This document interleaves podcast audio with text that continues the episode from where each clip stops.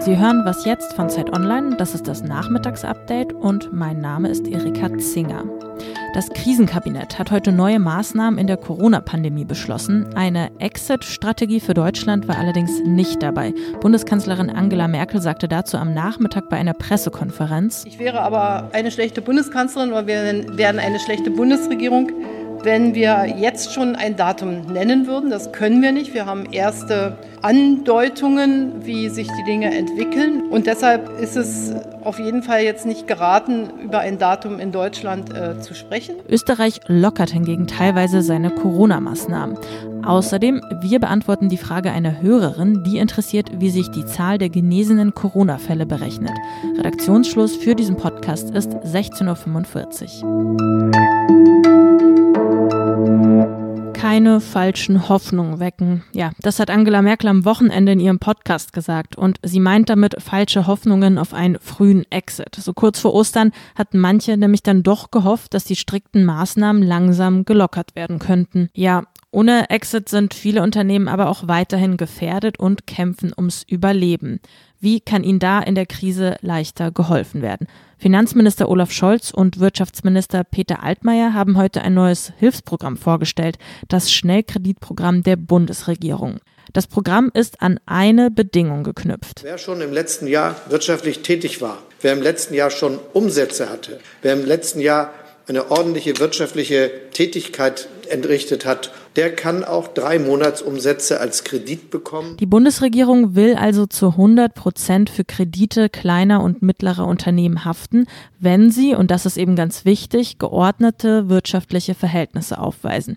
Die Kredithöhe, die liegt bei drei Monatsumsätzen des Jahres 2019. Das können maximal aber 500.000 Euro sein und bei Unternehmen ab 50 Mitarbeiterinnen und Mitarbeitern liegt die Kredithöhe sogar bei 800.000 Euro. Seit Mitte März sind in Deutschland ja wieder Grenzkontrollen in Kraft getreten, teilweise jedenfalls. Das bleibt auch vorerst so, hieß es heute. Neu ist, wer mehrere Tage im Ausland war, müsse nach seiner Rückkehr nach Deutschland künftig zwei Wochen in Heimquarantäne. Kontrolliert wird das von den Gesundheitsämtern. Für Berufspendler gilt das aber nicht. Und ganz wichtig auch, einreisen darf man nach Deutschland weiterhin auch nur noch aus einem triftigen Reisegrund. Ja, und was das am Ende heißt, wurde nicht im Detail erklärt. Alle Einzelheiten sollen nämlich erst noch in Absprache mit den Bundesländern beschlossen werden. Die neuen Regelungen gelten ab dem 10. April, also ab Karfreitag. Außerdem hat sich das Krisenkabinett mit der Beschaffung von Schutzmaterial beschäftigt. Dazu soll ein eigener Krisenstab eingerichtet werden, der sich explizit nur mit diesem Thema beschäftigt.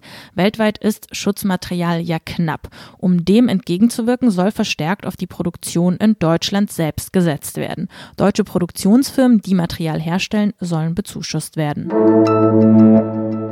Unser Ziel ist es, schneller als andere wieder aus der Krise herauszukommen. Das hat Österreichs Bundeskanzler Sebastian Kurz heute in einer Pressekonferenz gesagt. Und nein, damit wollte er keine strikteren Maßnahmen einleiten. Kurz hat heute eine schrittweise Exit-Strategie für Österreich verkündet. Ab dem 14. April soll es erste Lockerung der Maßnahmen gegen das Coronavirus geben. Heißt ganz konkret, dass kleine Geschäfte bis 400 Quadratmeter sowie Bau- und Gartenmärkte wieder öffnen dürfen. Ab dem 1.5. ist unser Ziel, dass alle Geschäfte, Einkaufszentren und Friseure wieder öffnen dürfen. Aber die Ausgangsbeschränkungen in Österreich werden erstmal bis Ende April verlängert. Verpflichtend gilt ab nächster Woche, dass Mund und Nase bedeckt sein müssen, also mit einem Schal oder einem selbstgemachten Mundschutz. Das gilt dann nicht mehr nur in Supermärkten, wie das ja bislang in Österreich ist, sondern auch in öffentlichen Verkehrsmitteln. Bis Ende Juni soll es außerdem keine Veranstaltungen in Österreich geben. Unsere Frage des Tages kommt heute von Andrea. Ihr ist aufgefallen, dass die Zahl der Genesenen in den Statistiken immer vergleichsweise klein ist. Sie möchte also von uns wissen, wie denn diese Zahl der gesunden Menschen eigentlich berechnet wird. Meine Kollegin Elena Erdmann aus dem Datenteam von Zeit Online ist Expertin, wenn es um Zahlen geht und Das ist ihre Antwort. Das ist tatsächlich gar nicht so einfach, die Genesenen zu erfassen, denn die sind nicht meldepflichtig in Deutschland. Das heißt, die Kreise und die Behörden müssen diese Zahlen nicht an das RKI weitergeben. Man kann sich ja auch vorstellen, dass es tatsächlich gar nicht so einfach ist, diese Zahl zu ermitteln, weil jemand, der zu Hause in häuslicher Quarantäne ist, für den ist gar nicht unbedingt klar, wann es dem wieder gut geht oder ob der gerade noch vielleicht mit Fieber im Bett liegt oder ob der schon wieder ganz munter ist. Es gibt eine einheitliche Zahl in Deutschland. Das RKI rechnet die selber aus. Und zwar gucken die auf die Leute, die vor zwei Wochen erkannt wurden, dass sie Corona haben, die aber nicht eine Lungenentzündung gekriegt haben und nicht ins Krankenhaus eingeliefert wurden. Für die wird dann sozusagen berechnet, dass es denen wieder gut geht. Und im aktuellsten Lagebericht kommen sie dabei darauf, dass es ungefähr 28.700 Genesene gibt nach dieser Rechnung. Aber Elena ist wichtig nochmal zu betonen, dass das alles nur Schätzungen sind. Falls auch Sie eine Frage rund um Corona haben, auf die Sie keine Antwort finden, dann schreiben Sie uns. Am liebsten auf der Facebook-Seite von Zeit Online. Da sehen Sie oben einen Beitrag gepinnt und in das Kommentarfeld schreiben Sie, was Sie interessiert und wir, wir antworten. Was noch? Heute vor 14 Jahren wurde Halit Yozgat von der Terrorgruppe NSU in seinem Internetcafé in Kassel ermordet. Eine Gedenkveranstaltung darf heute wegen Corona leider nicht stattfinden. Ja, die Pandemie bestimmt ja gerade unsere Nachrichten. Andere dringende Themen geraten dabei ganz schön in den Hintergrund. Rechte Gewalt und rechter Terror zum Beispiel. Der Rapper Asimemo hat aus diesem Grund 17 Künstler zusammengebracht und einen Song aufgenommen. Das Ganze ist auch ein Benefizsong für den rechten Anschlag in Hanau, der gerade mal gut sechs Wochen her ist. Hey. Ja, Einigkeit, Recht und Freiheit, alles was wir wollten hier in diesem Land. In Frieden miteinander leben und die Hände geben, Blumen anstatt Waffen. Menschen bezahlen mit dem Leben. So, das war's mit dem Update für den Moment. Ich hoffe, Sie sind jetzt gut informiert in die Woche gekommen.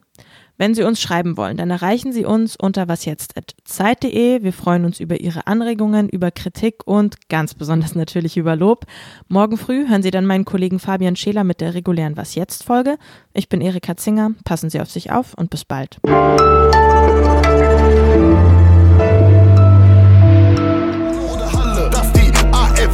im Bundestag sitzt, ist eine Schande. Kein Platz für Rassismus, ich schalte dagegen, solange ich lebe und atme. Die Menschen verloren